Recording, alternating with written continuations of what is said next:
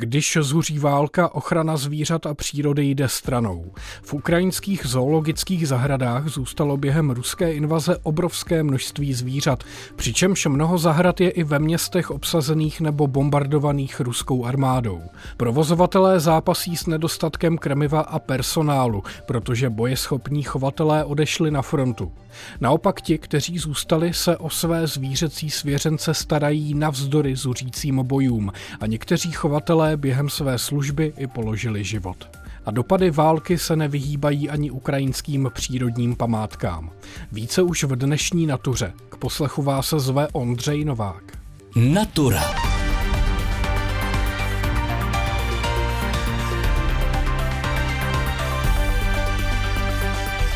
Některé ukrajinské zoologické zahrady o svá zvířata bohužel přicházejí, jiné naopak čelí nečekanému náporu.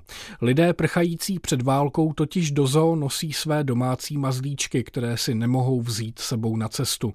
Příkladem je zoologická zahrada v Oděse, kde natáčel reportér Lubomír Smatana. Lidé tam nosí dokonce i exotické ptáky детей. Дети да. уехали да, в эмиграцию. Остались мы. Сейчас они нам привезли собаку, кошку и рыб. Aleksandr a Ludmila přinesli králíka, děti odjeli na západní Ukrajinu, eh, zeď nastoupil do armády a už toho mají doma hrozně moc, takže psy a kočky sem dát nemohou, tak sem dají aspoň toho králíka. Zять ušel v armii. A z Oděsy odejít nehodlají, žijí tady pět generací. Je to jejich město. My svůj город не оставим. Мы одесситы. Да. да. Пятое поколение. Хорошо, спасибо вам огромное. О, я работаю, ну, 15 лет точно. Olga pracuje v zoologické zahradě 15 let ve vzdělávacím oddělení a tady to funguje tak, že na těch klíčkách jsou napsaná jména majitelů, jsou tady telefonní kontakty, že třeba jednou si je eh, zase vezmou zpátky, ale běžné je i to, že sem přicházejí lidé, kteří z Oděsy nechtějí utéct a eh, berou si ta zvířata domů, aby je tady eh, nemuseli mít, protože by zkrátka neměli kam ty všechny klece umístit. Olga se byla podívat v zoologické zahradě v Brně. A, v Dvůr Králové ještě byli. Žorž. Žora. Žora. Žorik. Хотя Жора тоже поет, хозяин сказал. Он поет песни, On говорит Slava Ukrajině. Tenhle ten papoušek prý umí říct Sláva Ukrajině. Ale těžko k tomu přemluvit. Teď se mu nechce. No řekni to. Sláva Ukrajině. Tak třeba to řekne někdy jindy. Ze zoologické zahrady v Oděse Lubomír Smatana, Český rozhlas. Hned od začátku ruské invaze nabídly české zoologické zahrady svým ukrajinským kolegům finanční i materiální pomoc. Podstatnou nákladovou položkou každé zoo je totiž krmení, kterého se teď na Ukrajině nedostává. Dopady války na ukrajinské zahrady přiblíží ředitel zoo Praha Miroslav Bobek. Na Ukrajině je několik zoologických zahrad, které aspirovaly a aspirují na to stát se členy Evropské asociace zoologických zahrad, ale pak je tam mnoho zařízení různé úrovně, různé kvality, včetně nejrůznějších takových těch mazlicích zoo. Pokud je o ty velké, významnější zoologické zahrady, což je třeba zoo v Kijevě, zoo v Charkově nebo v Mikolajivu, tak ty jsou bohužel pod velkým tlakem, protože protože na všechna ta města se soustředují nějaké útoky. Asi nejhůř je na tom právě ta Mikolajivská zoologická zahrada, protože tam kolem ní, jak psal její ředitel Vladimír Topčí, tak se tam neustále kolem odehrávají bitvy a podobně. Když se pokusím nějak to schrnout, tak ty velké zoologické zahrady měly od začátku snahu ten provoz udržet, to znamená Necítili jsme tam snahu o to, že by chtěli evakuovat, odvážet zvířata, a my se jim snažíme pomoci jak tedy dodávkami přes Polsko krmiv a nejrůznějšího materiálu, tak třeba i přímo finančně. Zoo Praha poukázala po deseti tisících eurech jak do toho Mikolajeva, tak do Charkova, do těchto zoologických zahrad. Třeba právě z toho Mikolajeva máme takové zprávy, že tam to je velmi problematické ten chod, protože část pracovníků odešla bojovat bojovat. Ti zbylí mají pochopitelně problém se tam dostávat, takže tam přespávají. K tomu ještě tam tedy dochází k těm útokům, takže nemohou pracovat jenom vždycky část dne. Jinde ve Feldmanově ekoparku už jsou tři mrtví chovatelé, kteří byli zasaženi během péče o zvířata. Ale když se vrátím do toho Mikolajevu, tak tam vlastně už toho 24. 25. 25. února si udělali plán, jak budou postupovat. To znamená, začali ta zvířata přivykat třeba i na jiná krmiva, o kterých předpokládají, že budou dostupnější. Mají dokonce plán, která zvířata začnou skrmovat, čili opravdu ta situace je velmi vážná a velmi smutná. Máte informace i o tom, že by se třeba bojovalo přímo v některé z těch zoologických zahrad? No tak eh, máme informace o těch zásazích a mrtvých ve Feldmanově ekoparku, což je poblíž Charkova. Máme informace o dopadech střel nebo kazetových bomb právě do té Mikolajivské zoo, čili skutečně někde i ty zahrady se stávají bojištěm, se dá říct. Co se v takové situaci děje s těmi zvířaty? Ten samotný hluk boje, střelba, výbuchy, to pro ně musí být neuvěřitelně stresující. Tak bez pochyby, ta zvířata jsou pod ohromným tlakem také. Třeba z Kieva už od začátku té invaze ruské jsou zprávy, že ta zvířata mají zavřená, umístěná tak, aby ten hluk jim doléhal co, co nejméně, ale to je asi něco neřešitelného. Opravdu ta situace je mimořádně špatná. Možná ještě na margo těch zvířat bych zmínil, že z některých těch zařízení byla snaha dopravit zvířata do zahraničí. On jeden takový transport se udělal z blízkosti Charkova do Zoo Poznaň. Hodně se o tom psalo v médiích, spojovalo se to s Kijevem, Kijev to dementoval, zoologická zahrada Kijev s tím neměla nic společného. On je ten transport byl jakkoliv veden jistě bohulibými úmysly, tak byl de facto nelegální. Ona ta přeprava zvířat do Evropy, když pominu to, že je téměř nemožná logisticky, že skutečně třeba z toho Mikolajevu teď proběhla korespondence, jestli některá zvířata neodvést, ale nejde to prostě z hlediska té logistiky tak eh, ještě tam jsou aspekty eh, pochopitelně administrativní, ale také veterinární. Prostě představa, že nějakého orangutana přivezete s tuberkulózou, budete ho mít ve své zoo, to je prostě problém Což se zase vrací vlastně k tomu, že ta zařízení na Ukrajině mají různý charakter a jsou tam i pašovaná zvířata, dokonce zvířata z přírody, včetně lidoopu.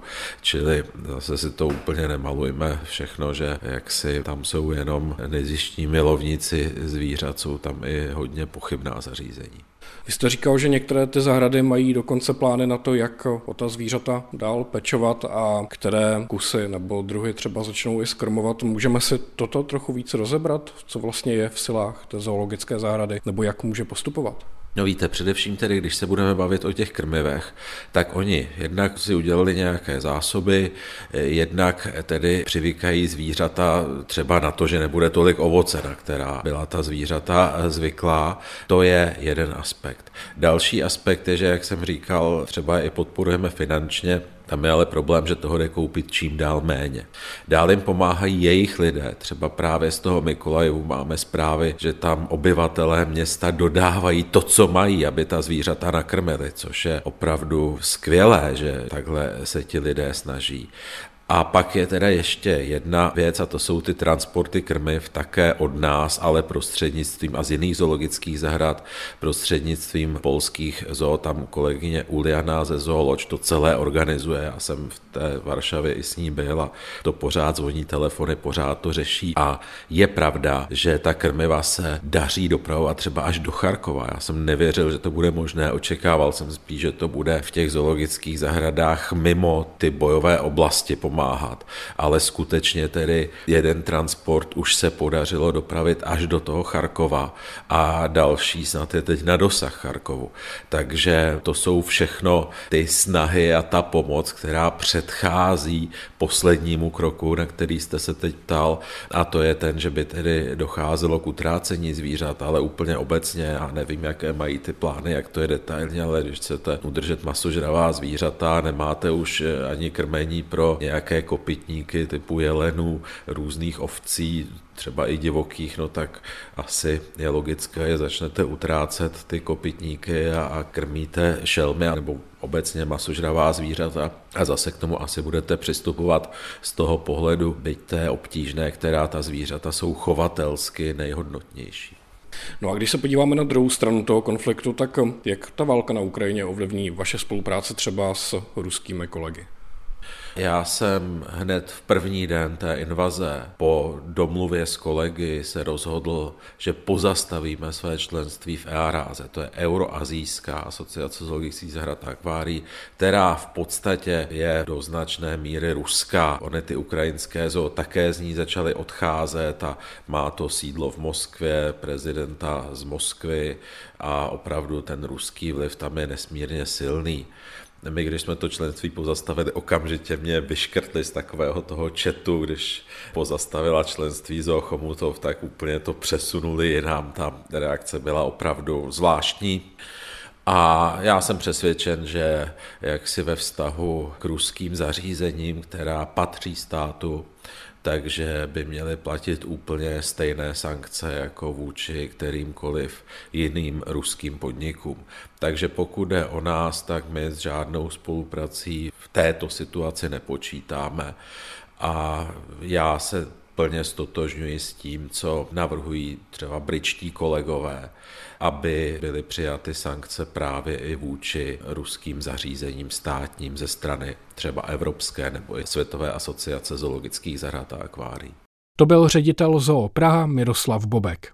Pojďme si teď v dnešní natuře poslechnout pravidelný komentář Čestmíra Klose. Načetl Ondřej Ševčík. Jediné gorile na Ukrajině, samci Tonymu v kijevské zoo, nejvíc chybí k šťastnému životu návštěvníci. Oč svou empatií a duševními schopnostmi převyšuje kremelského vládce, který ty návštěvníky zahnal, v nejhorším případě zabil. Můžeme však chtít po mentálně omezeném tyranovi, jemuž není zatěžko vraždit děti a celé rodiny, aby měl ohledy k němé tváři, Lidé z ukrajinských zoologických zahrad musí proto vést válku i za svoje svěřence. Dva ošetřovatelé už padli. Nikoli se zbraní, ale s krmivem pro zvířata v ruce. Další museli na obranu země narukovat, takže všechna těžká práce zůstala na jejich kolegyních. V tvrdě zkoušeném Mikolajevu na jihu země už musí zvažovat, které chované kopytníky utratit, aby bylo krmivo pro šelmy. S nadějí na lepší budoucnost se snaží uchovat při životě slony. Zvířata nelze ponechat svému osudu. Kvůli jim samým i kvůli bezpečí bombardovaných obyvatel. Ve stresu jsou úplně všichni, dvou i čtyřnozí. Nevelký počet šelem se podařilo evakuovat z Kijeva do Poznaně. Konvoj trval šest dní a hrozil mu střed s ruskými tanky. Jen zázrakem přežila všechna zvířata i doprovod. Opakování ztrácí smysl. Starost o čtyři tisíce vystrašených zvířat, 200 druhů, tedy zůstává v Kijevě. Za rachotu výbuchů pomáhají ošetřovatelům veterináři, dobrovolníci a sedativa ta nelze naordinovat vracejícím se tažným ptákům. I na ně však čeká stres z výbuchů a poničené biotopy. Ruská věrchuška poroučí přírodě a ničí ji. Jen netopíři v podzemních dutinách ještě spokojeně spí. Až se koncept Dumna probudí, bude už zločinec Putin stát před soudem v Hágu? Přál bych to netopírům i statečným Ukrajincům.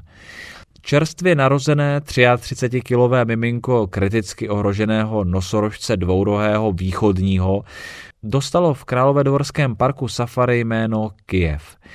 Kéž je předzvěstí obnovy záchranných programů ohrožených živočichů i na Ukrajině. Ve válce nemlčí jen můzy, ale i odpovědnost k přírodě. Říká Čestmír Klos, který k nám dnes promluvil hlasem Ondřeje Ševčíka. Ruská invaze na Ukrajinu překazila i česko-ukrajinské ochranářské projekty. Organizace Česká krajina například měla v Dubnu dopravit několik zubrů do přírodní rezervace Beremičke severně od Kijeva.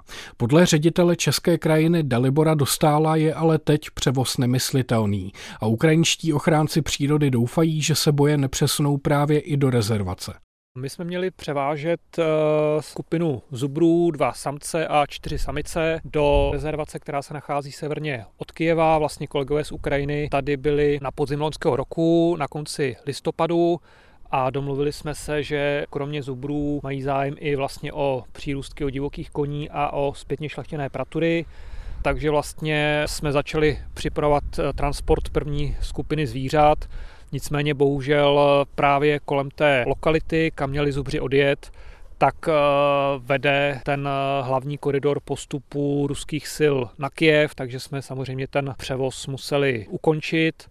A s kolegy jsme se snažili být a snažíme být eh, průběžně v kontaktu, nicméně bohužel je to složité, protože vlastně jejich webové stránky přestaly fungovat, e-maily, které jim posíláme, tak se začaly vracet a jsme tady s nimi, jenom s některými z nich v kontaktu přes eh, textové zprávy, takže od nich víme, že zvířata, která oni už tam mají, tak jsou zatím v pořádku, oni jsou také v pořádku, ale samozřejmě nikdo neví, jaké budou další dny. Můžeme si trochu víc popsat eh, tu lokalitu, do které ti vaši zubři mířili? Tak ta lokalita v podstatě má podobný cíl jako pastevní rezervace, které zakládáme tady v České republice. To znamená péči o krajinu a vlastně ten přirozený způsob, jak zabránit tomu, aby ta krajina zarůstala. Kolegové na rozdíl od nás tam mají i velmi pěkně udělané zázemí pro návštěvníky, kdy tam mají návštěvnické centrum, konferenční centrum a to, co vlastně my tady v rezervaci v Milovicích jsme chtěli dělat už někdy od toho roku 2015, tak oni už tam dělají, tady se nám to bohužel zatím nepodařilo, takže skutečně ta rezervace je na velmi vysoké úrovni, mají tam velmi dobře zvládnutou práci s veřejností, mají tam i minizo pro děti, takže v podstatě dělají něco podobného, ale mají to na vyšší úrovni, než se zatím podařilo nám tady. Co tedy s těmi zubry bude dál? Zůstanou zatím v Česku? Subři zůstanou zatím u nás v rezervaci s tím, že uvidíme, jak ta situace na Ukrajině se bude dál vyvíjet. Samozřejmě bychom si všichni přáli, aby ten konflikt tam skončil co nejdříve a aby se ta situace tam vrátila do normálu. My máme zájemce o zubry jak z dalších míst v zahraničí, tak i z České republiky, takže ta zvířata se určitě podaří někam převést. Nicméně toto měl být vlastně úplně poprvé, kdy měli přírůstky od nás eh, jet eh, tak daleko na východ a měli jet eh, právě na Ukrajinu. No a máte nějaké podrobnější informace o tom, jak to třeba v té lokalitě teď vypadá, jestli tam vynikla tedy ruská armáda, nebo jestli je to stále bokem hlavního postupu? Tak zatím ta rezervace je v pořádku, i ti naši kolegové z Ukrajiny jsou zatím v pořádku. Všichni doufáme, že se nestane to místo nějakým dějištěm bojů a doufáme, že ta rezervace a všichni obyvatelé ten konflikt přežijí v pořádku. Když jsme viděli záběry z Ukrajiny, jak vypadají některá ta místa bojů, tak pokud by tam propukly nějaké prudké nebo těžké boje, tak eh, ta lokalita by vzala za své, hlavně by samozřejmě vzalo za své veškeré to zázemí pro návštěvníky, které tam vybudované, ale jak říkám, všichni věříme tomu, že ta lokalita to přečká bez úhony a že ty boje se tomuto místu vyhnou. Vysvětluje Dalibor Dostal, ředitel ochranářské organizace Česká krajina. Ačkoliv se ukrajinské přírodě doposud v Evropě nedostávalo příliš velké pozornosti, najdeme tam řadu přírodních krás, které si zasluhují důkladnou péči. Jsou tam třeba cené a zemědělstvím nedotčené stepní ekosystémy, které jsou v dnešní Evropě velmi vzácné. A na jihu Ukrajiny žijí volně dokonce zebry nebo antilopy. Organizace Nesehnutí proto v uplynulých letech pomáhala ukrajinským aktivistům v ochraně řady cených lokalit. Jak ale vysvětluje Pavla Hofmajstrová, která má v Nesehnutí na starost spolupráci s ukrajinskými ochranáři, ukrajinská příroda čelí velkému nebezpečí a to bohužel nepomine ani poté, co válka skončí. Nesenutí vlastně působí v Ukrajině od roku 2014 a cíleně jsme si za dobu těch eh, skoro bezmála 8 let eh, vybrali působení jako v regionech, které jsou na periferii. To znamená, je to hodně ta jižní část Ukrajiny, Chersonská oblast, která je hraniční s poloostrovem Krym. A potom to byla Mikulajevská oblast, která je vedle, kde je velký přístav Mikulajev a ještě to je oblast eh, ve střední Ukrajině, město Kropivnický a Kirovohradská oblast. Primárně jsme se věnovali spolupráci s lokálními iniciativami občanskými, často to ani nebyly ustanovené neziskovky. V posledních letech to nejvíc byly environmentální problémy lokálního rázu, ať už eh, to byly problémy s tím, že například bylo zácné území, které se ilegálně těžilo ze zemědělských důvodů, nebo teďka aktuálně to byla organizace Flora v Kropivnickém, která se s místní samozprávou snažila eh, řešit udržitelné uzavírání uranových dolů které Ukrajinu čeká a které může být jako pro eh, lidi i pro přírodu velmi katastrofální, když se to nepojme dobře. A znamená to tedy, že jste s těmi lidmi, s těmi neziskovkáři stále v kontaktu? Dokonce i z Chersonu, který je obsazený ruskou armádou, tak se tam dostáváme každý den aktuální informace o tom, co se děje a Nesehnutí aktuálně rozjelo sbírku. Na jejich pomoc můžete ji najít na darujme.cz a naším cílem je právě podle aktuálních potřeb těch lidí tam jim pomoct. To znamená, ať už je to dovoz léků, za to kupujeme léky nebo vesty a pokud potřebují prostě odjet, Například eh, krymští Tataři musí z některých území odjet, protože mají fakt velmi negativní zkušenost eh, už s Krymu, tak jim například pomáháme dostat se přes hranice. Když se vrátíme zpátky k ochraně přírody, tak jak na tom byla Ukrajina před válkou tedy s ochranou přírody nebo nějakých mm. cených území a co se týče mm. i třeba rozlohy národních parků? Ukrajina má poměrně hodně národních parků, několik desítek dokonce. Obvykle nejsou příliš velké rozlohy, s chodou okolností jsme s kolegou byli v jednom z největších národních parků eh, v jižní části Ukrajiny, naposledy září loňského roku, mluvili jsme s ředitelem. Eh, situace je taková, že tak jako všude je velký problém s financováním národních parků a potom v jižní části Ukrajiny tam jsou cené stepy. Ty stepy jsou často využívané pro ilegální zemědělské účely. A jedna naše spolupracující organizace, která je v tom úplně skvělá, tak se hodně snaží o to, aby tyhle území byly vyhlášeny jako rezervace. No a co se týče ještě vlastně Chersonské oblasti, eh, tam jsou známé obrovské přírodní biosférické rezervace, kde žijí volně zebry, bizoni, antilopy, pštruci a podobně. To už se ale dostáváme k aktuální situaci, kdy lidi prchají před válkou, nemají co jíst, nemají elektřinu, a nemají pitnou vodu, tak samozřejmě péče o volně zvíjící zvířata je prostě prioritně až někde na chvostu a jim hrozí velké, velké nebezpečí, prostě vymření, zvláště v zimě. A promiňte, jenom jestli to chápu správně, ty uh, zebry a pštrosy a další zvířata žijou v nějakých asi soukromých zoo. Je to tak? Ty tam neběhají asi někde volně po stepu? A ne, ne, ne. V Chersonské oblasti je volná biosférická rezervace, která je opravdu velká a žijí tam do velké míry úplně volně a svobodně. Doporučuji vám zkusit si to vygooglit. Těžko se mi tomu taky věřilo, než jsem to udělala na vlastní oči. No a teď za války lidé mají jiné starosti, než se starat mm. o vzácná nebo divoká zvířata. Bojíte se toho, že skutečně ta současná situace může drasticky poškodit tady tyto přírodní hodnoty, které Ukrajina má? S chodou okolností jsem si o tom psala před pár dny právě s naším kolegou z organizace UNCG, to je zkrátka, která se tomu opravdu jako ze široká poctivě věnuje. A on mi psal, že se skutečně bojí toho, že v každém případě bude muset dojít k velké obnově ukrajinských měst, která jsou mohutně bombardovaná a dochází k obrovským škodám na infrastrukturách takže bude potřeba tyhle všechny věci obnovovat. A obnovují se samozřejmě přírodními materiály. A ty přírodní materiály bude potřeba někde brát.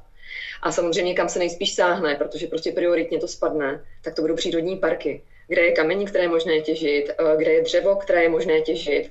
Samozřejmě ta hrozba ilegálního zemědělského využití bude samozřejmě ještě daleko aktuálnější po válce, protože prostě nedostatek jídla, který teďka aktuálně v Ukrajině panuje a válka, která samozřejmě zemědělství komplikuje, bude jakoby legitimním důvodem využívat tato území pro eh, zemědělské účely. To byla Pavla Hofmajstrová z organizace Nesehnutí a dnešní Natura se chýlí ke konci. Od mikrofonu se loučí a zase za týden se naslyšenou těší Ondřej Novák.